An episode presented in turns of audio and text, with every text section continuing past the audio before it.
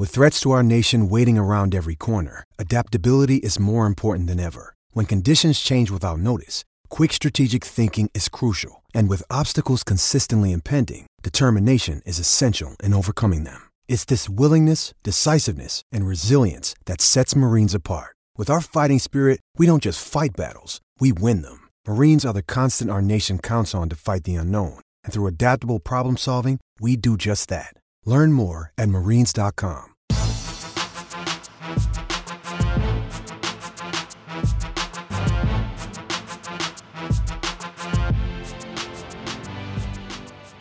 Welcome to the Mini Break, your daily podcast for the biggest storylines, results, and controversies from the tennis world. Today is Tuesday, December 20th. After a few days of rest and recuperation, I won't lie, I feel reinvigorated and ready to roll as all of us tennis fans, whether consciously or not, begin to eagerly anticipate the start of the 2023 tennis year. Now, of course, we here at Cracked Racquets have already begun our 2023 preview for the college tennis season. And if any of you mini break listeners have missed any of our preview podcasts breaking down our top 10 division 1 men's and women's college tennis teams entering the 2023 season all you got to do is head over to the great shot podcast feed. You can hear myself john parsons chris halioris break down a different top 10 team every tuesday through friday again over on the great shot podcast feed. Of course every monday damian kust jakob babro continuing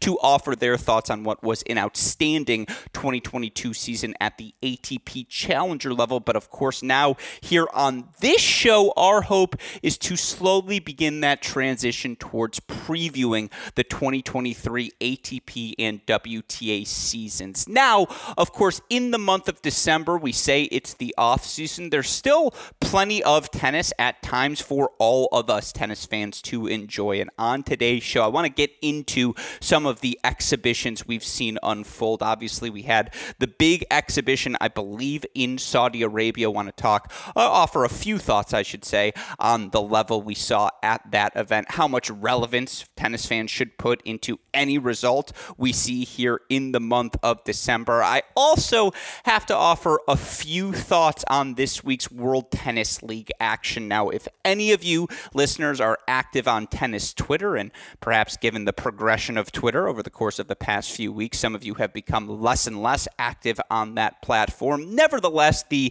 I suppose, topic du jour for tennis Twitter this week was World Tennis League action, talking about that bright orange court, how difficult it may be at times to track the ball. With all of that said, I do want to offer a quick breakdown on some of the players competing in World Tennis League action, some of the events they have planned for that World Tennis League, and then again, how much relevance should we put in anything we see here in the month of December from a results standpoint? Certainly something I will allude to throughout the course of today's show. Then outside of that, I suppose there are a few other storylines for us to catch all of you listeners up to date on. Those of you, again, hardcore tennis Twitter nerds may have seen Riley Opelka's thoughts that doubles players are the single most overpaid athletes in all of professional sport. We can dive into I suppose, his reasoning for that statement. Whether I agree, disagree with those thoughts, I think many of you listeners can probably guess which way I'm leaning. But I will say, for a guy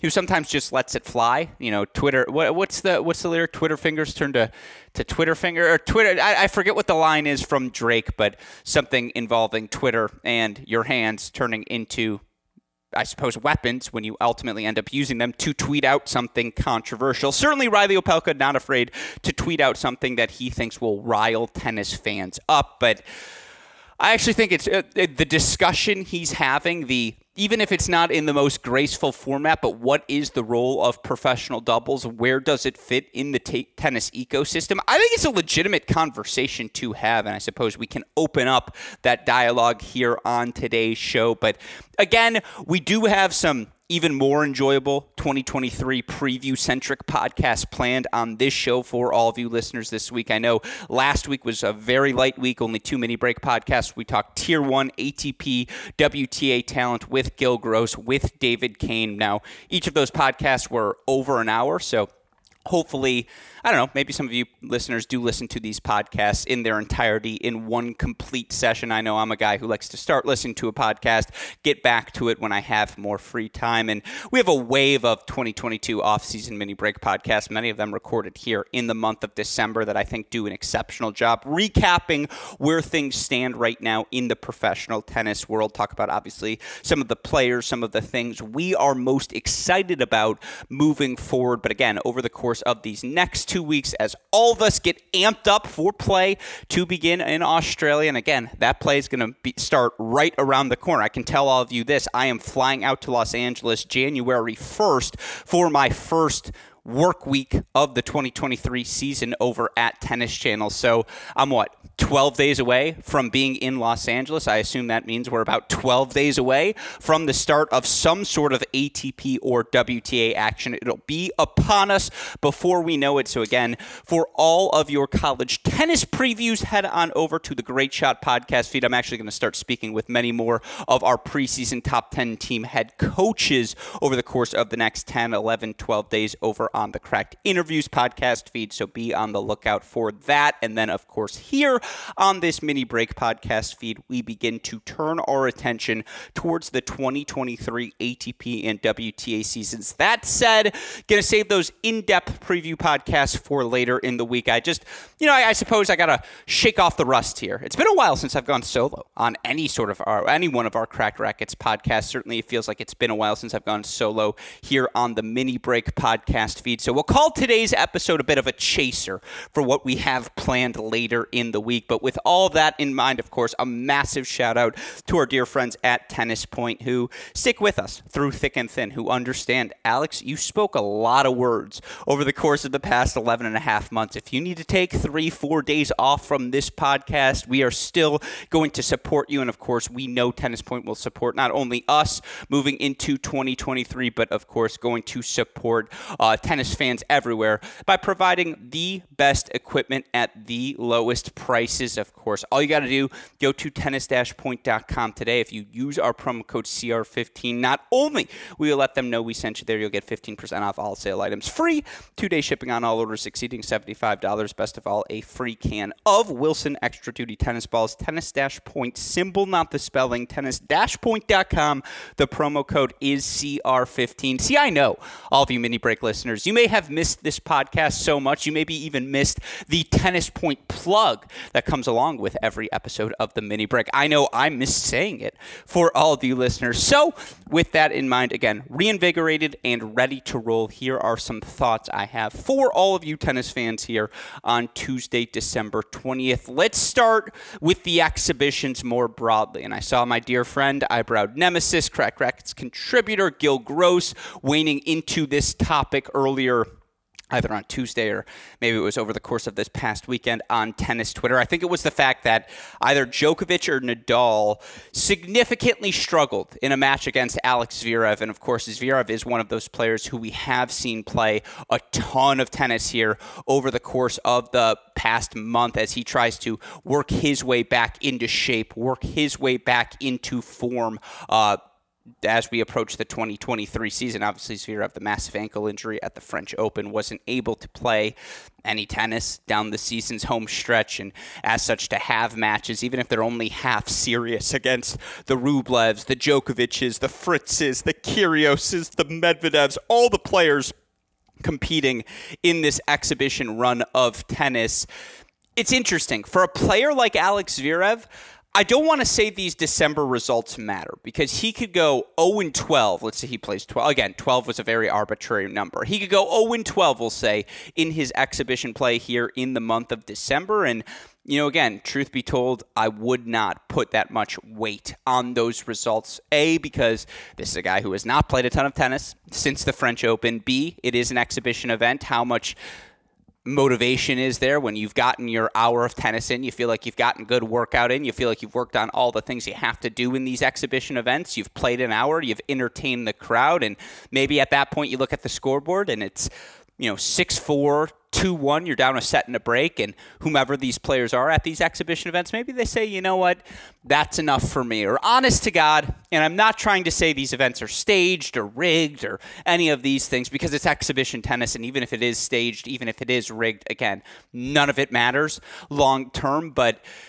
Go watch today's Sabalenka Rybakina match. I think Rybakina ends up winning the match 06 6 1, like 10 2 or 3 in the breaker no scholar is going to look back at that match and argue it was good tennis from start to finish. Now, there were pockets of rhythm for each player. Again, there were moments when Sabalenka hit that cover off the ball in the first set where you said, yep, that's exactly what I want to see from Aryna heading into 2023. There were also moments from Rybakina where, again, the first serve, the first strike, how fluid she is off of both wings. That backhand backswing for Rybakina, it's just so condensed and – you know, CC Gil Gross, CC David Kane. People don't talk enough about how good of an athlete Elena Rybakina is. Yes, the power is overwhelming. Obviously, she was top five in hold percentage in 2022 on the WTA Tour, but she is fluid as a mover. She uses her length, her size extraordinarily well to beat you to the spot, to get her racket, uh, I suppose, on the uh, just get a racket on the ball. And then, of course, with her strength, with her power, with her athleticism, all she's got to do is get her racket on the ball to have the chance to do some damage. Anyways, again, all of this is to say, I don't know why any. Spe- I, I don't I don't want to read into any specific match because there are so many ebbs and flows. Because again, you could tell third set breaker the motivation was there, but the intensity of, say, a Grand Slam event or even, you know, your regular. I feel like there was some third set Sabalenka played, like against Coco Gauff, say, in Canada. That intensity from Sabalenka was not there. You know, at one point they had the dancers come out for this World Tennis League, and as Sabalenka's going on the changeover, the dancers are twerking out on the center of the court. And what does Sabalenka do as she approaches the baseline? Puts the racket down for a second, throws a little twerk out there for all the tennis fans as well. And I hope you can hear in my voice when I'm describing the Aryna Sabalenka twerk. I am currently in my seat twerking it up for all of you listeners, so you can imagine what the Gruskin bootay looks like at this moment. But again, more broadly, here's what I'm looking for from an exhibition event. A, if you weren't healthy, CC Alex Zverev, how do you look physically? Is there a fluidity that has returned to you? How in rhythm are the shots that you are going for? The big things I look for in an exhibition because they're the most controllable. Again, the physicality, which is totally an arbitrary qualitative eye test sort of analysis. Quantitatively, make your first serve it's exhibition tennis. No one wants to see these second serves be put in play. Certainly, again, early on, first two, three games of an exhibition, I actually think you see these players putting in the sort of focus and, I suppose, rigorous game planning that you will see many of them apply throughout the course of the 2023 season. But again, after those first 30, 45 minutes, quick, things quickly wade into the fun exhibition category of things. So, I'm looking for dramatic outliers, I suppose would be my final thing of what I look for for these exhibition events. I look for a really good player. If you're getting killed like four, five matches in a row, I'm trying to think of what the most significant negative outlier example of this would be. I mean, it's tough to tell, I guess, for what a specific. It, again, I guess you don't really look at the downside of a negative of an exhibition. Someone could get killed in an exhibition event, and it truly doesn't matter. Now, on the flip side, I do look to see if there are certain players who are exceeding expectations. Again, I think from an exhibition, all I take are the extremes. So, for instance, you know, Andre Rublev during the Saudi Arabia uh, exhibition event, uh, I thought he looked excellent throughout the course of his week uh, while playing. And, you know, again, uh, for Rublev to get good wins that he got throughout the course of the event for him to be able to play, you know, against the Carlos Alcarazes of the world, who, by the way, it was nice to just see healthy, fit, playing tennis again for Rublev to get some shots at, you know, the Tsitsipas's, the Zverevs, the Medvedevs, the Thiems, the Kyrgioses, who were all just hanging out as part of this tennis cup event in Saudi Arabia. I thought Rublev looked really good. And again, for what it's worth, there was a $3 million prize fund. The winner got a million dollars, runner up got 500. I thought it was pretty solid tennis, particularly by the end, because look, with all due respect to, to Andre Rublev, tanking has never exactly been it's just not something I think he's capable of doing. And so, you know, again, when I watched Rublev play, for instance, throughout the course of uh, this exhibition event, I thought I thought he was really excellent. I thought somehow, you know, physically he seemed fit, he seemed healthy, he seemed explosive on the forehand wing. I thought he looked really good uh, against uh, against who am I blanking out here? Against Alcaraz, that's the match I'm referring to. I thought Taylor Fritz looked really, really good throughout the course of the time, and ultimately, obviously, Fritz was able to clinch the tennis cup to win the title. He got that six and six win over Daniil Medvedev in the final. Again, six and six was Medvedev necessarily playing the 13 feet behind the baseline? You're not getting a ball by me, no matter what style of tennis that certainly he would have played if this was a Grand Slam final, a, a Grand Slam semifinal, second week of a Slam, final stages of a Masters event. No, I don't think Medvedev had that sort of intensity, but certainly everything was in rhythm for Medvedev. Certainly he looked good on the serve. Certainly Fritz, I thought, was just uh, the physicality, the, the continued improvement we see from Taylor Fritz in his movement each and every season. Now, no one is going to ever accuse Taylor Fritz of being an elite, fluid athlete. No one's ever going to accuse him to having the movement of Carlos Alcaraz. But what have we always said about Taylor Fritz? Tennis itself has never been the problem. His ability to strike a forehand, strike a backhand, hit the serve cleanly, even when down break points 30, 40, or add out in a precarious situation on the court you know, we used to joke around and call him Big Fritz, right? Back when I used to say funny things here on this show, back when I used to be more inappropriate, I suppose, than I was now, because Fritz has always had that level of clutchness, that non quantifiable factor, the it factor to his game. You know, he loses the Junior French Open final to Tommy Paul, comes back, beats Tommy in the Junior U.S. Open final. What does he do after ascending to world number one junior status that season? Well, he goes on to win a couple of challengers at the ATP Challenger level. He's the first of the young Americans to make an ATP level final when he does it at Memphis all of those years ago. And then, obviously, for Fritz, to essentially be as injured as Rafael Nadal, and we'll see it, I'm sure, in the Netflix series. But in that Indian Wells final, for him to be that American, to be the first guy since what Isner in 2019 Miami, I want to say, to win a Masters 1000 title to be the first of his young cohort. Obviously, Opelka's had some really good runs. Tiafoe's had some really good runs. Tommy came on really strong this year, and all of us already excited for Brooksby, Korda, Nakashima, all the things that will bring. And yet Taylor sort of established himself as the guy in American men's tennis moving forward. I know Ben Shelton will certainly, according to me, have a say in that conversation. But to see Fritz go to where? Were they in Diriyah? Were they in? I know it's the Diriyah Tennis Cup. Did they play it in Riyadh? Did they play it in Aramco? I forget exactly where they play the action in Saudi Arabia, but I thought Rublev looked really good. I thought Medvedev looked as though he was slowly returning to form at the very least. Now, again, did he did he return serve at times from 12 feet behind the baseline? Of course he did, but you could tell he was also working on some things. He was trying to perhaps be a little bit more aggressive, stand a little bit closer to the baseline, work a little bit more frequently at just going after his forehand when he had the opportunity, because obviously, if that forehand becomes a consistent weapon, dare I say, the rest of the ATP Tour is absolutely f***ed. But again, the big thing for Taylor Fritz was just how uh, uh, the big thing for Fritz, and I guess why I've, I've spent enough time probably talking about him uh, at this point, but Fritz was the biggest winner because everything we saw in 2022, it just looked real once again in uh, in the Diriyah Tennis Cup in Saudi Arabia. Obviously, he gets the big paycheck, obviously, by capturing the event as well. And again, every time I see Taylor, he looks a little bit more athletic. Now, he used to be a string bean, and you just felt like he didn't have any muscles on his legs. Well, 18 months later, after working with Michael Russell, and I know there's a knee surgery thrown into that mix as well, but the muscle is kind of there now for Taylor Fritz. The frame has kind of begun to fill out.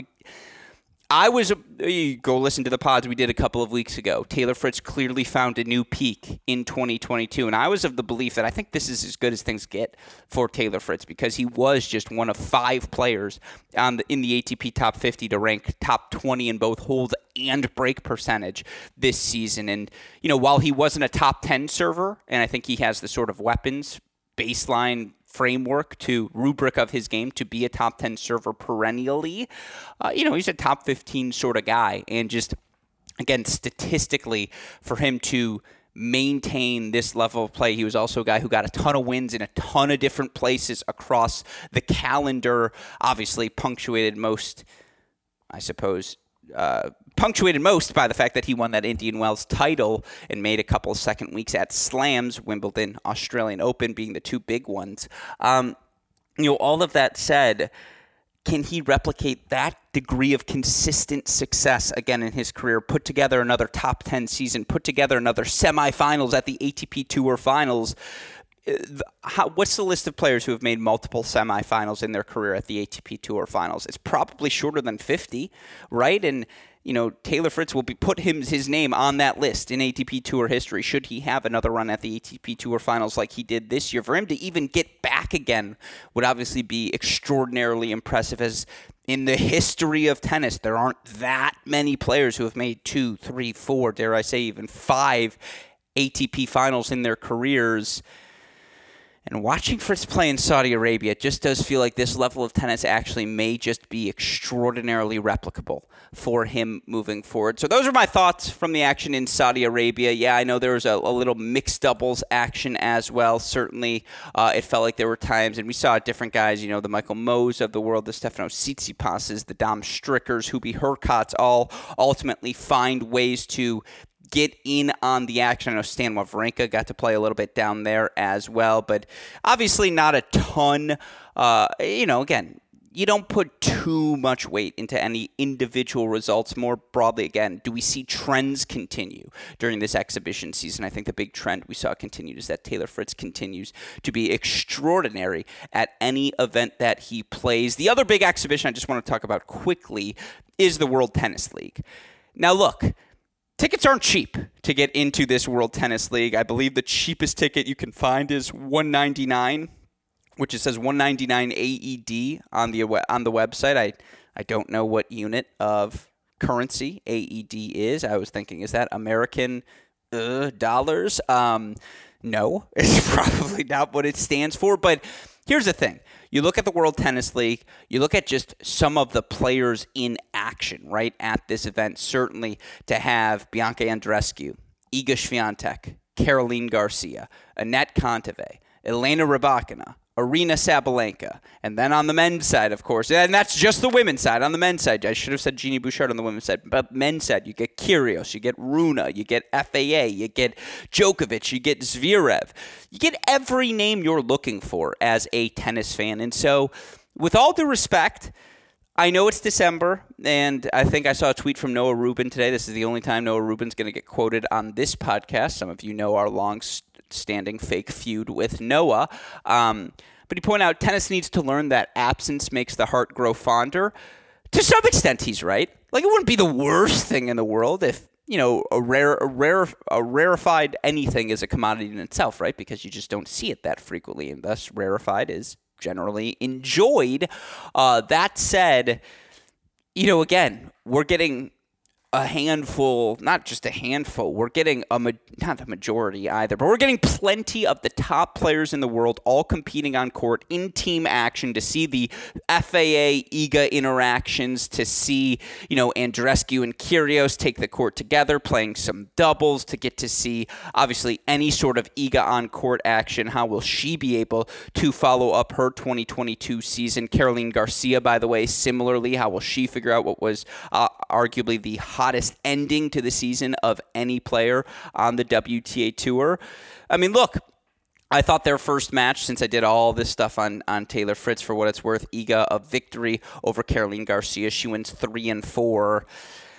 Yeah, Iga looked like Iga. Like with all due respect, I mean, Iga Swiatek eh, just is better at tennis at all the little things than just about anyone she faces. And okay, Caroline Garcia is serve is elite, obviously, but Iga can match her serve for serve. And the moment there's a two minute or a three minute or, God forbid, a five minute dip in Garcia's level, you just feel like Iga is always there to capitalize, regardless of who the opponent is. In this instance, it happened to be Garcia. And again, Was Caroline Garcia killing herself getting to the outer thirds? Was she exploring every returning possibility or every different play she had in her playbook as a counter to Iga Swiatek? No. Garcia wasn't doing any of those things because it was still an exhibition. But again, for Iga, who here's the quote from Iga. Truth be told, uh, in in talking about her results yesterday. Truth be told, I wasn't counting games. I'm pretty confident I can focus on other things in matches, change something up with my tactics, and just implement what I've been working on in the off season.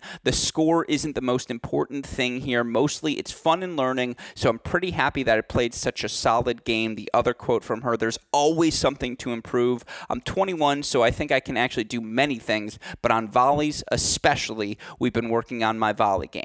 I'll tell you what, with the space Iga creates from the baseline, I've said it before, I'll say it again. There's no more dangerous thing in tennis than Iga Swiatek sitting with her feet set, waiting to explode on the ball on the ad side of the court. Because if she gets a forehand with time on that side, you have no idea where she's going.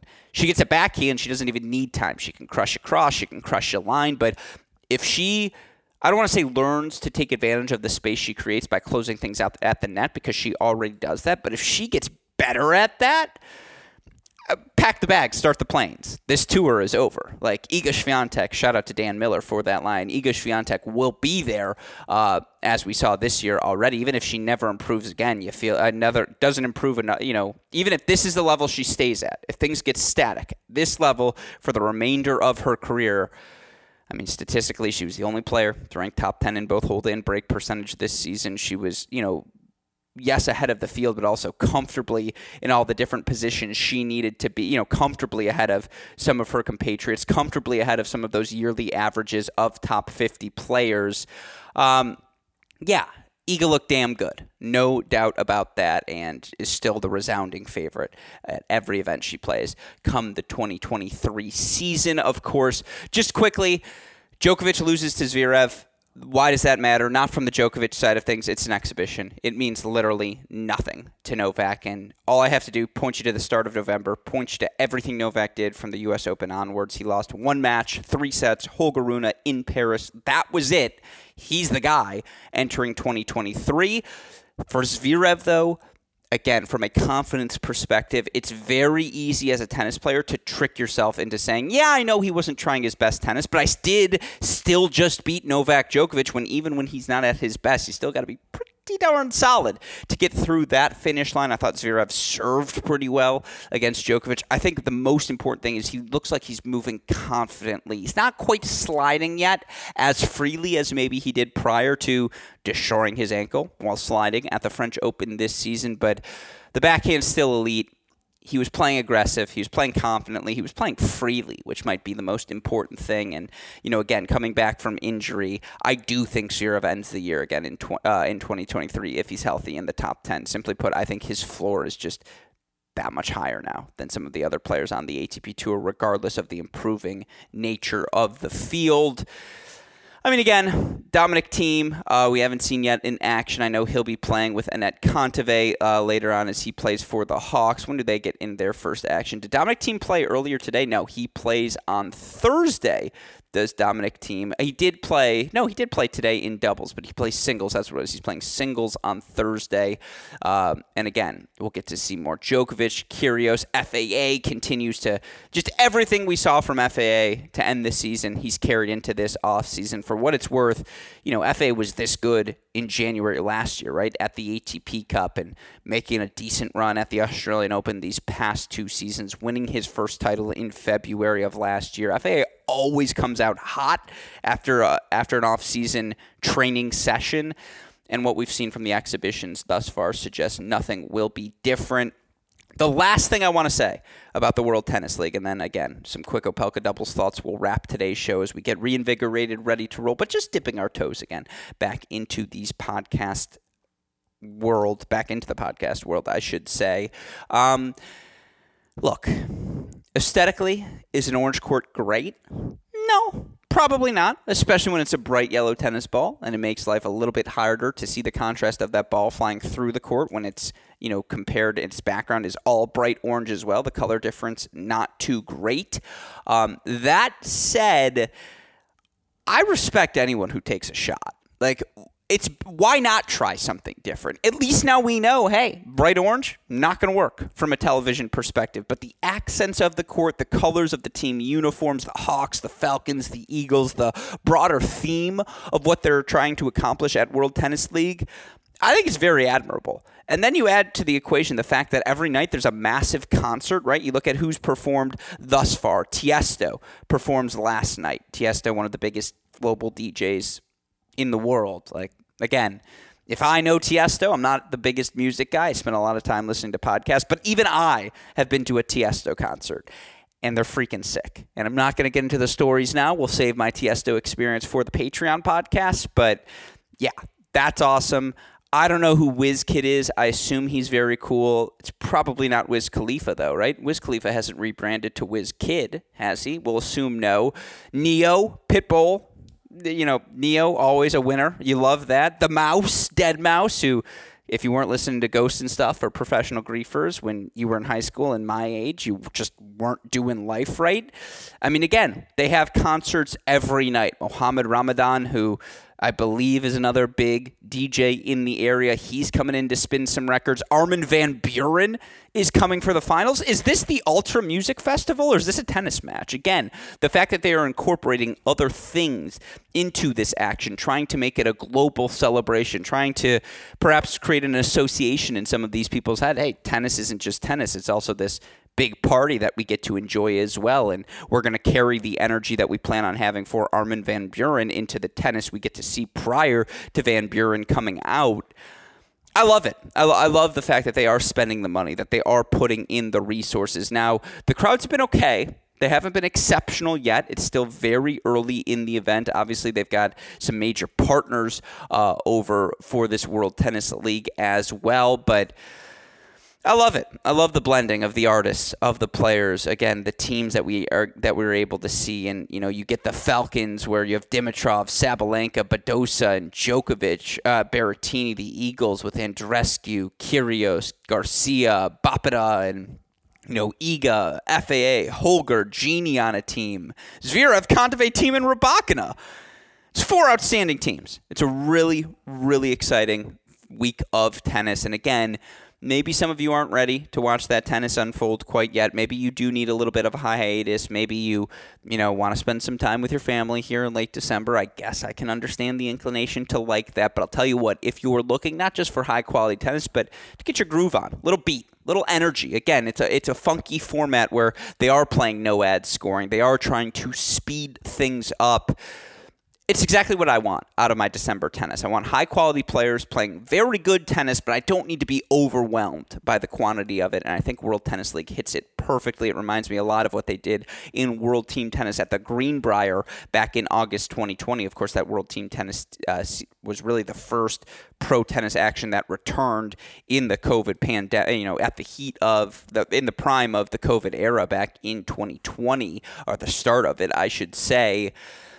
Look, do I like do I love the orange theme? I like that their website's also orange, that they've really doubled down on that color, that they went all in on it. If they want to change up the color every year, so this year we go green uh, orange, maybe next year we go blue. Maybe the year after that they go black, all black courts. Maybe after that they go all golden courts. Whatever it is, shoot your shot. Take a swing. Try something different. It's an exhibition event in December.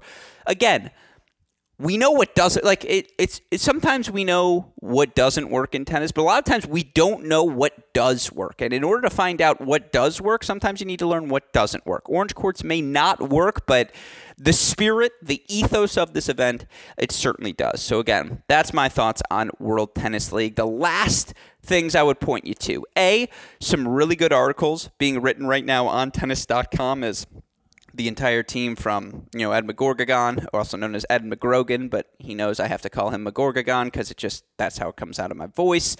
Um, Ed McGrogan, David Kane, obviously Joel Drucker, Matt Fitzgerald, Peter Bodo, Jon Levey, Steve Tignor, Stephanie Livaudais. Um, they're just killing it, absolutely killing it on tennis.com. And so many people argue, where's the media? Where's the scholarship? Where's the coverage that I want to see of the tennis world? It's all happening on tennis.com right now. Sincerely, folks, I highly recommend you give any article they write uh, a read. They recently were talking about, you know, the biggest questions entering the 2023 season. Who is 2023 most critical for from an ATP WTA standpoint? That's obviously a topic we planned on exploring here on this show, topics we will get into here throughout the course of the week. Hopefully, I'll have some of those tennis.com writers, not just David Kane, but I'm looking to expand the portfolio here through the final two weeks of December. So hopefully, we'll have them on to discuss some of their takes. But the final thing I wanted to discuss was maybe the hottest take we saw of the week, or at least perception wise, was perceived as the hottest take of the week. And obviously, that take belongs to Riley Opelka. And for those of you who perhaps weren't following things closely over on tennis Twitter, just to quickly recap recap um, Opelka's thought process, I suppose, how all of this transpired, why we're talking about him here today. Uh, you look for Riley Opelka, the, I suppose, inciting incident for this tweet. You go all the way back to perhaps a day ago when he, well, I'm not going to get into, I was going to say, there are so many different things uh, for him to discuss. And uh, for Riley, a day ago, the, the, poll he decides to put out what is tougher, pickleball or doubles? Ultimately, doubles wins the poll, but our dear friend here on this podcast at RC Doubt, Ryan Doubt, says, Why don't you play doubles slams? Think you'd be a top five doubles players if you wanted. Probably more fun to play a non strenuous match on your slam off days than practice. Everyone in the world would want to watch, would uh, in the world would want to play with you, and there's okay money in it. To which Riley Opelka responded, quote tweeting this saying, There's way too much money in doubles. From there, everything transpires. Riley goes on to call doubles players are the most overpaid athletes in the world. He goes on to say they don't sell a single ticket, doubles players meaning, outside of the UK unless it's singles player playing doubles, for example, Indian Wells. He's then asked, yeah, but it's just poor marketing by the ATP. Doubles is way more entertaining than watching some seven footer blast ace all day, to which he responds, agreed. But for some reason, when I play Medvedev, Casper, or Rafa, people seem to watch. Dub guys don't get opportunities to play those matches. You know, Riley goes on to continue to say, agreed, not all singles players sell tickets, but not a singles a single doubles player sells tickets. Overpaid is overpaid hard to argue with the match math. You know, he goes on to say people watch the best singles players play doubles, but they don't watch the best doubles players play doubles. You know, the best tennis players in the world rarely play doubles. Decreasing draw size in doubles would be a good place to start. He did go on to say the Bryan brothers are the only exception because they sold a lot of tickets, uh, but obviously he goes on to say they retired over a year ago. There aren't others who are on that list. I just wanted to read through all of Riley's thoughts so that you listeners, I suppose, can have a better base of understanding of why he's caused the storm. His comments caused the storm. I suppose that they did. Look, I've seen others weigh in with this opinion. I don't think it's going to be unique. To some extent, I don't like the way he framed his discussion. I don't like the der- uh, derogatory is too strong of, a, of an adjective to use here. I don't like the dismissive tone he provided towards doubles players because there are a wave of doubles players who certainly were extraordinarily talented singles players. Rajiv Ram was a top 50 player in the world. He's now the number one doubles player. And by the way, Rajiv Ram coming on to the Cracked Interviews podcast on Thursday. That promises to be an electric podcast. I know all of you listeners will enjoy. I mean, again, you could go through the list of top 50 doubles players right now. How many of them earlier in their career pursued singles careers? How many of them were top 100, top 50 singles players before either age or whether it was just the success they were having in doubles drove them towards that route full time? Look, it is a catch 22 in that there's the, the tennis pie from a revenue standpoint, it's only so big and simultaneously, it feels like we're constantly jockeying between the fact that we're saying all of these people aren't paid enough, right? We're saying outside of the top 10, the players 50 through 100 are even struggling to make a living. We're saying certainly if you're outside the top 200, it's damn near impossible to make a living as a professional singles player. And again, for all of these players, we're looking, well, okay, we want to pay you more. How can we go about doing that? Is it gambling revenue, incorporating that into professional tennis? Is it redistribution of the revenue we currently see uh, within the sport of tennis? For instance, less money going directly to the slams, more of that slam TV revenue, TV pool money uh, being filtered down to the ATP 500s, to the 250s, to the challengers, and the ITF levels. I'll tell you this though, again, half not half of that pie, but from a revenue perspective, a lot not a lot, but a non insignificant amount of that pie goes to the doubles players, ATP, WTA, regardless. There is money in professional doubles. Period. Like you can be a professional doubles player. Now you better be the best of the best if you want to make a comfortable living, but I don't know. I wish I had the number in front of me. I'll have to do more research perhaps this speaking about it on the podcast. We'll have some of you brilliant listeners tweeting at me specific numbers. But let's say the doubles profession, eh, let's say doubles gets a quarter of the pie. If you redistributed that 25% of the doubles money and applied it only to singles players, and just again, because with all due respect, and someone made this argument in the tweets, yes, doubles is an excellent way to fill court time, right? There are so many times when you send out the order of play, you can't just have you're not going to have 70 singles matches every day, right? There's not always going to be a singles match available to be played on every court available at a facility. Doubles does an excellent job of bridging that gap, that also providing a different form of entertainment. It's a little bit quicker. Uh, obviously, as from a format perspective, the points themselves a little bit faster, sometimes even a little bit more creative. There's more improvisation in doubles. And look, you're talking to a guy who four of my closest friends in life, three of my closest friends. Oh, Eric, I, I played doubles with my older brother my sophomore year of high school, which coincidentally was the year I was never, you know, I, I would say it's toward the end of freshman season. That summer, going into his senior year of high school, my sophomore year of high school, I beat him in a set and I've never lost to him since.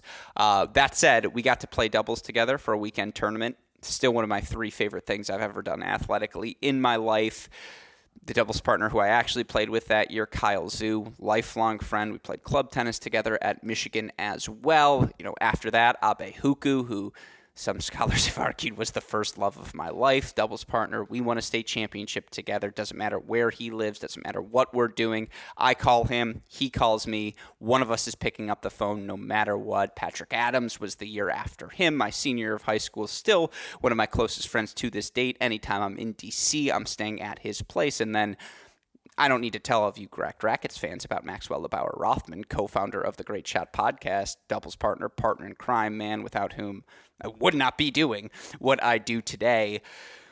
I think the bond created by doubles is exceptional. I think there are times when I'm hitting casually with friends I really don't like playing double sets because I just think there's too much standing around, too much waiting, not enough guaranteed I'm going to hit three, four, five balls every point. And really, at this point of my life, when I'm hitting, what I want to be doing is sweating and working out. Again, it's not the quality of professional doubles, but I understand the draw towards singles more so than doubles for any casual fan, casual player of the sport.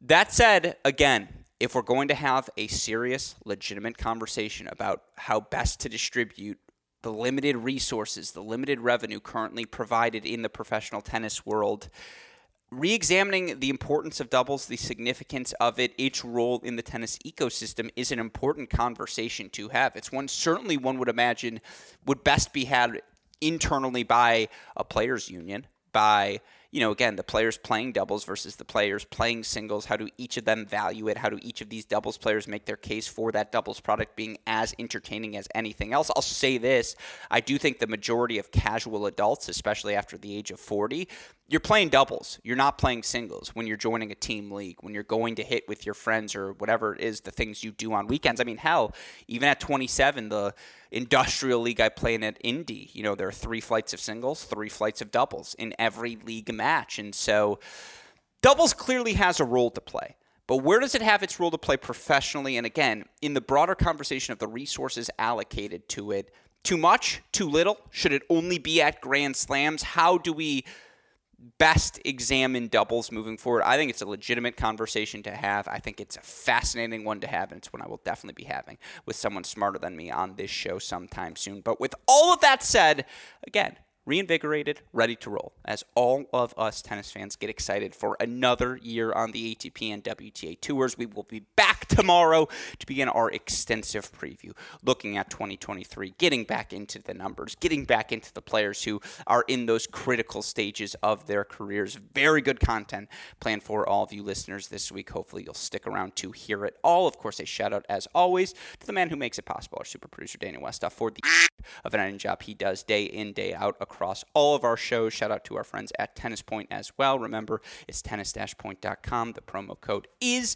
CR15 with all of that said for our super producer Daniel Westoff, our friends at Tennis Point from all of us here at both Cracked Racquets and the Tennis Channel Podcast Network. I'm your host, Alex Gruskin. You know what we say. That's the break. And we'll talk to you all tomorrow. Thanks, everyone.